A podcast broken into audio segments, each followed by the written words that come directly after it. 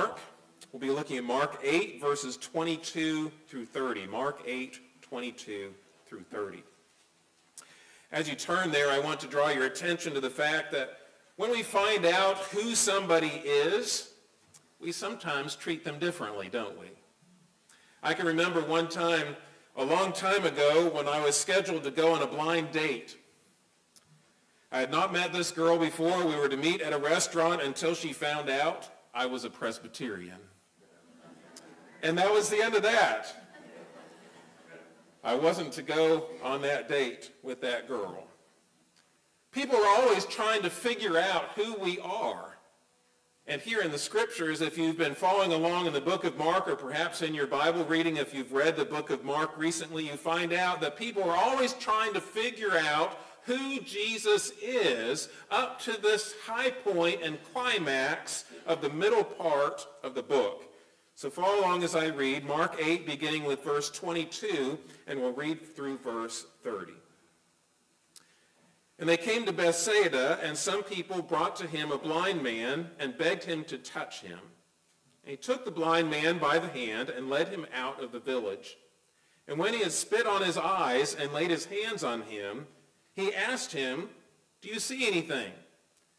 Then he looked up and said, I see people, but they look like trees walking. Then Jesus laid his hands on his eyes again, and he opened his eyes, and his sight was restored, and he saw everything clearly. And he sent him to his home, saying, Do not even enter the village. And Jesus went on with his disciples to the villages of Caesarea Philippi. And on the way he asked his disciples, Who do people say that I am? And they told him, John the Baptist, and others say Elijah, and others one of the prophets. And he asked them, But who do you say that I am? Peter answered him, You are the Christ. And he strictly charged them to tell no one about him. Let's bow briefly in a word of prayer. Lord, I pray that this word shall fall upon ears that hear and hearts that understand because your spirit is at work upon us. And Father, I pray that anything spoken here, anything thought here, done here, would be consistent with your word, or else fall away, never to be heard from again. We pray in Jesus' name. Amen. Well, this week when we traveled up north, then I had called too late to the local kennel that we used to take our dog. And so we had to take the dog with us. Now, if you know anything about our dog, he's black and white, and his name is Zorro. And Zorro was named after a historical figure. You know, the historical figures like the Lone Ranger or, or Ranger or the Cape Crusader or Zorro here by their acts of heroism in these fictional accounts, by their rescue of others or by their fighting their crime, people around always ask, who is that man? In fiction, it's really not that important. Although if you want to understand the story, I guess it is important. But we know that it's fictional. It doesn't really matter who the Lone Ranger or Zorro or the Cape Crusader are those people are all just fictional characters. They're stories. But when that question is based on the reality of the historical man Jesus, it is crucial to know the right answer to who that man is. Jesus, as the Gospels tell us, particularly Matthew and here Mark, tell us that Jesus is the Christ. And because Jesus is the Christ, we bow to him. First of all, Jesus' actions reveal that he is the Christ. Secondly, we'll see in this story of the healing of the blind man, we'll see that Jesus' touch really redefines the Christ concept. And finally, that Jesus' disciples here reveal that he is the Christ. First of all, the context of this passage, just a little bit of a reminder of where we are in Mark. Mark has been telling us the teaching and the supernatural healings and miracles that Jesus has performed. The context here, if we go back to verse 18 of chapter 8, Jesus asked the question of his disciples, Having eyes do you not see, and having ears do you not hear, and do you not remember?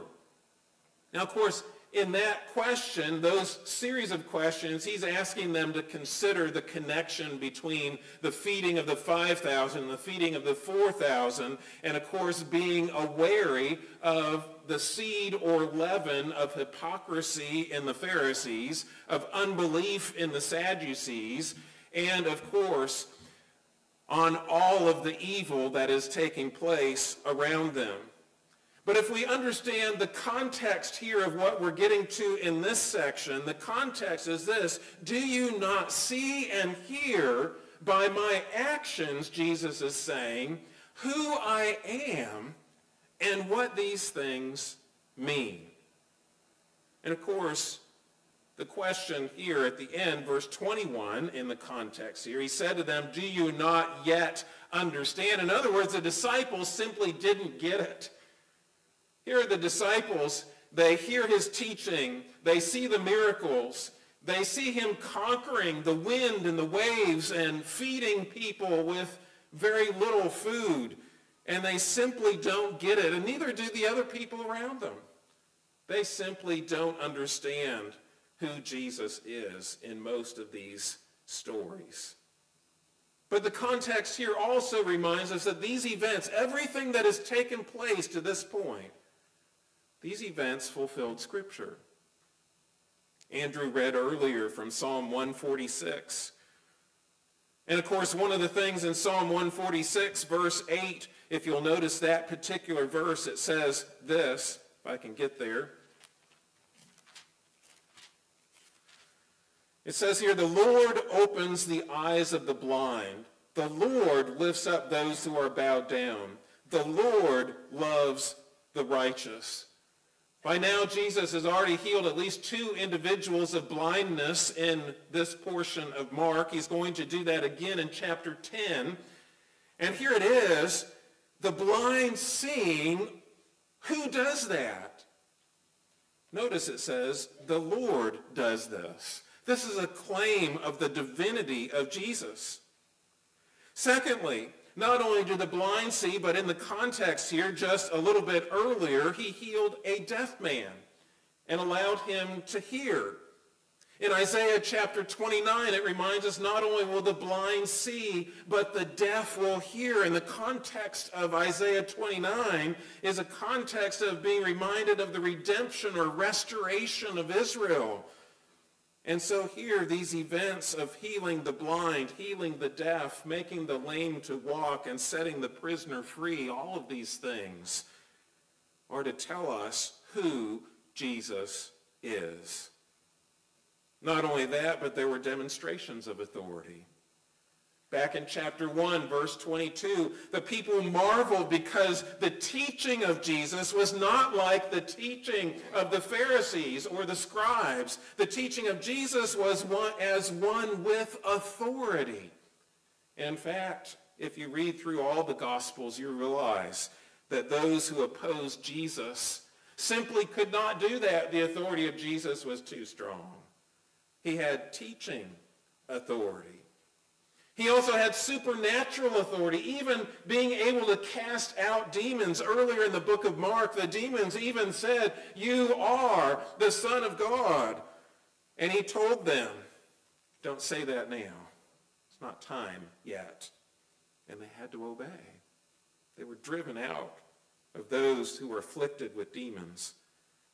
Not only this, but we see again and again the natural authority over illness, even over death, raising a girl from the dead in the book of Mark. Also, all of the illnesses, even the touch of Jesus would heal others. The demonstration of authority over all creation was demonstrated by Jesus through the first eight chapters here in the book of Mark. But none of these chapters told us, except for verse 1, None of them again mentioned the Christhood of Jesus. But Jesus' actions were revealing his identity.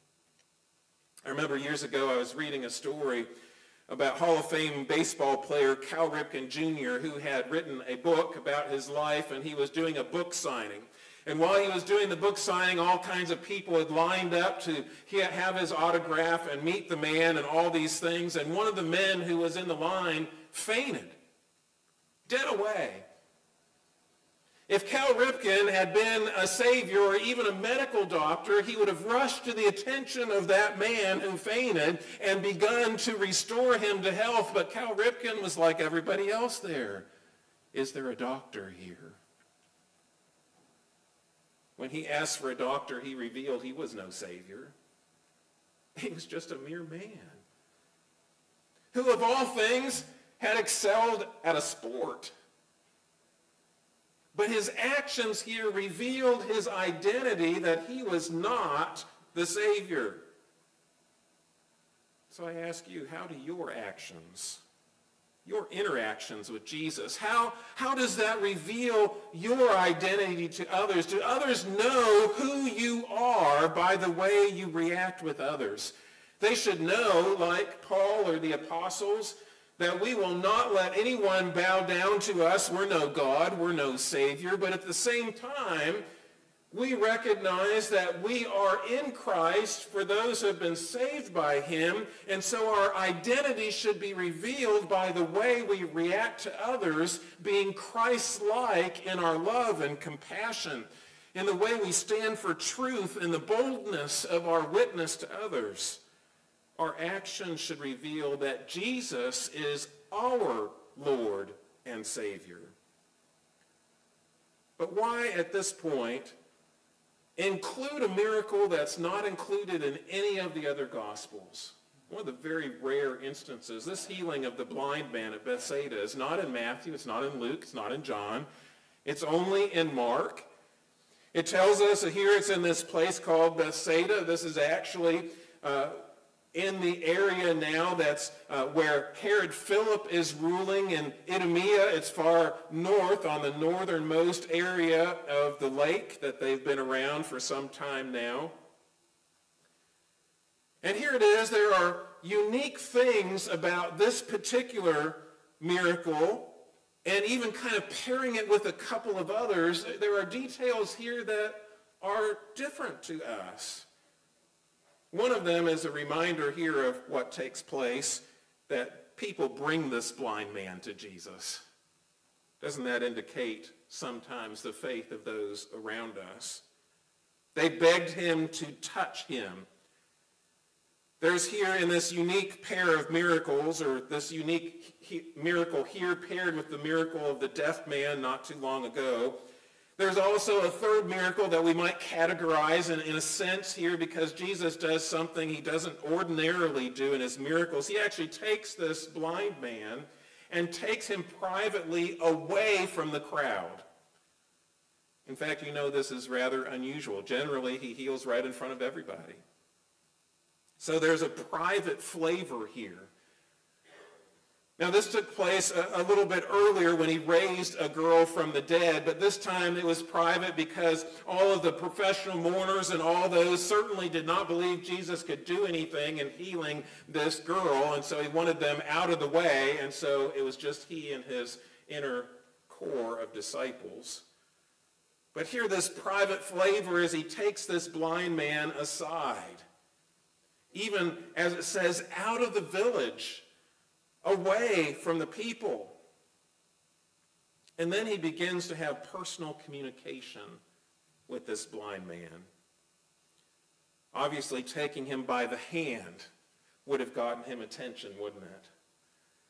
He wouldn't have been able to know where Jesus was pointing or indicating, but Instead, in an incarnational fashion, coming to the person where he is, he reaches out and grabs him and leads him outside the village. Then it says he did this, kind of a strange thing.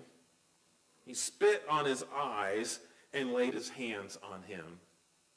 Now I have to say, I don't really understand some of this why did he spit on this man's eyes and not on somebody else's eyes? I don't know. I do know there's a personal touch here.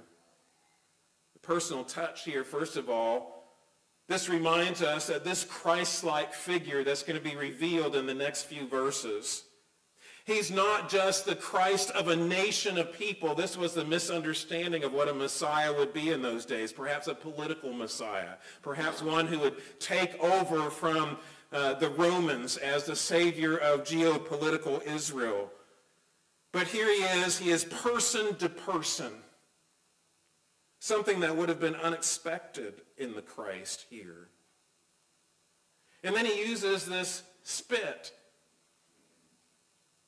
this moist, perhaps the guy heard it, I don't know. He wouldn't have seen him do it. But he would have felt that spit on his eyes.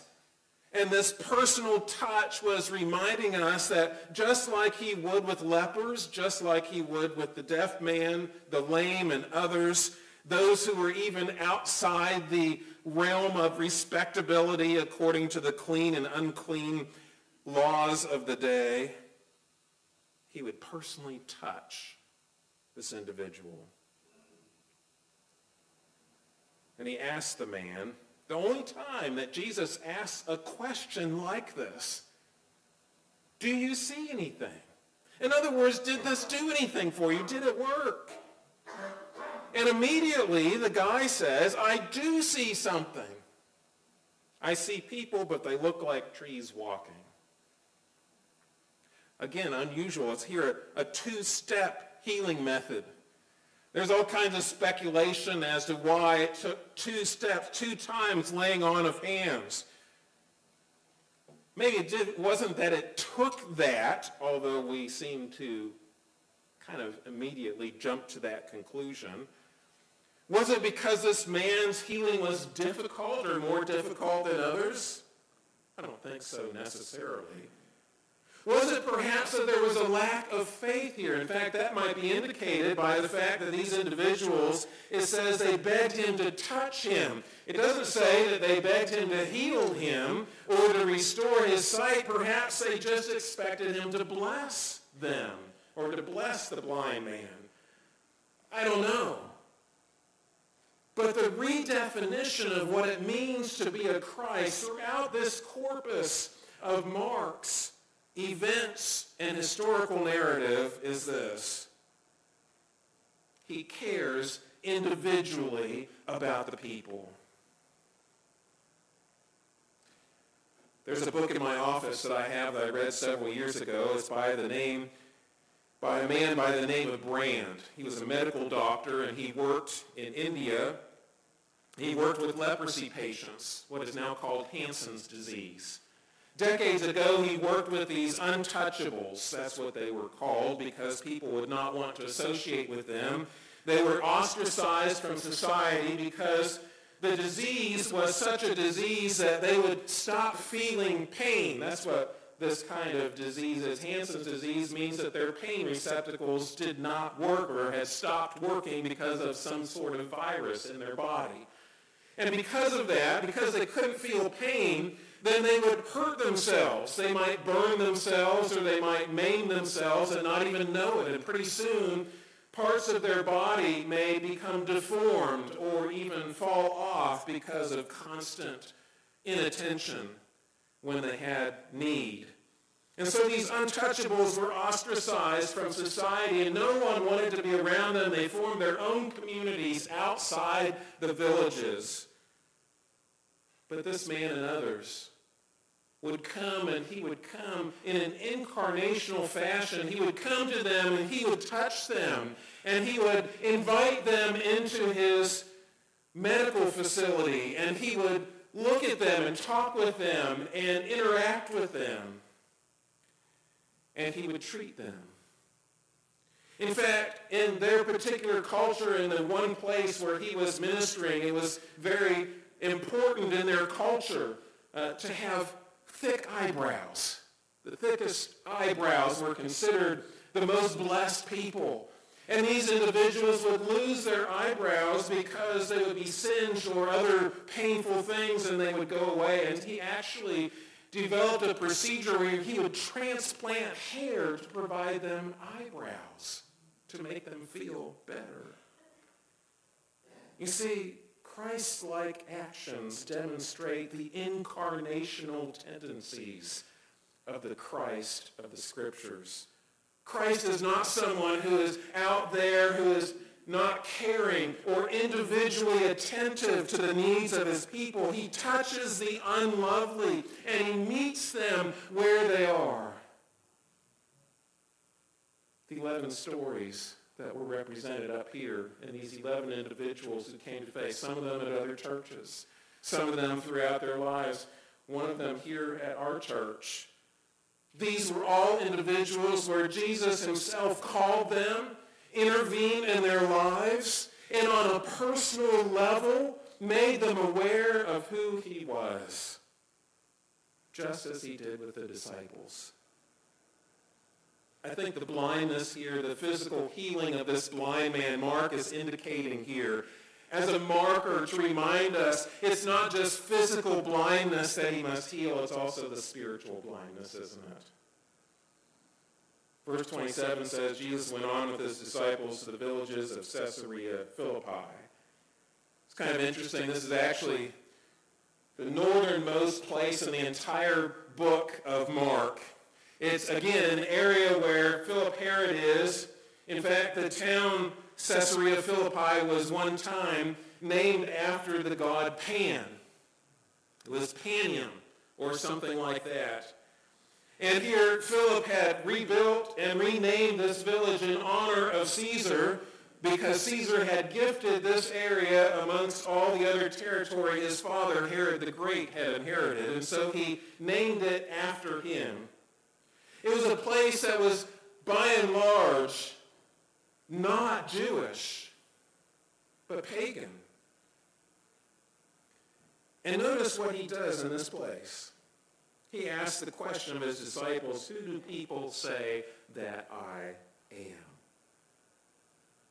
This is Jesus' initiative. This isn't that all of a sudden one of the disciples said, oh yeah, by the way, I know who you are, Jesus. No, it's Jesus asking the question to initiate this conversation. It's Jesus' initiative. We find out here this is actually Mark's central theme in this first part of the book is who is Jesus? It's the first mention of the word Christ since chapter 1, verse 1. And yet all of the indications from healings and teachings and miracles and all those things were, were to show evidence that Jesus was something beyond mere human. Jesus was someone more important than a political figure. So the first mention since the prologue of the term Christ, and yet the whole first half points to this revelation. After all, you know what people were saying about Jesus by this time. There was scorn and opposition. There were those who came to the conclusion that Jesus was possessed by demons. There was conclusion by others that he was mere celebrity, and so they would flock around him to get things and blessings from him. There were puzzled reactions, wondering who could this possibly be, and a few individuals believed upon him. And yet here, at geographically the northernmost point of the Gospel of Mark. Peter says this, you are the Christ. Now, what everybody else had said by this point, they were indicating forerunners of the Messiah or the Christ. They talked about Elijah, and of course referring probably particularly to the book of Malachi, where it says, before he comes, then Elijah will come. And Jesus himself endorses the idea that John the Baptist is Elijah who is to come. Others say it's John the Baptist. This was not just Herod Antipas's idea when he had had him murdered, executed, and here out of his fear and consternation at seeing the miracles and the information about Jesus, he was concerned in his guilty conscience that this was John the Baptist reincarnated. Evidently, others thought the same thing. Matthew tells us that some even said this is Jeremiah. All of them, though, saying this is a prophet. But Peter says something different. You are the Christ. Matthew tells us the fuller rendition of this, you are the Christ, the Son of the living God. The disciples here are aware for the first time of who Jesus really is, and yet they don't even understand that. In fact, from this point on, the rest of the book of Mark is the commencement of their training. Now that they have been told supernaturally, for Matthew reminds us, Jesus tells Peter, he says, you did not come to this on your own. It was revealed to you by the Father. In other words, the Holy Spirit revealed this to him. They couldn't come to this on their own conclusion. And it's not Peter as opposed to all the others. Peter is just the spokesman. He asked the whole group, and the whole group had come to the conclusion that Jesus is something more than a prophet. He's the Christ. So here, this commencement of training, that they supernaturally get this title. As opposed to all the others who think Jesus is some type of forerunner of the Christ who was to come. Matthew tells us this actually begins the church. In your bulletin, in the outline, it has the quote from Matthew, and it talks about on this rock I will build my church. This is the rock. It's not Peter. This is the interpretation of the Roman Catholic Church that actually is Peter himself. Although it's so ironic that here in Mark's gospel, which we think we get from Peter, which is sometimes even called the Roman gospel, it doesn't include this information about on this rock I build my church, which tells you something about this idea of it being Peter himself.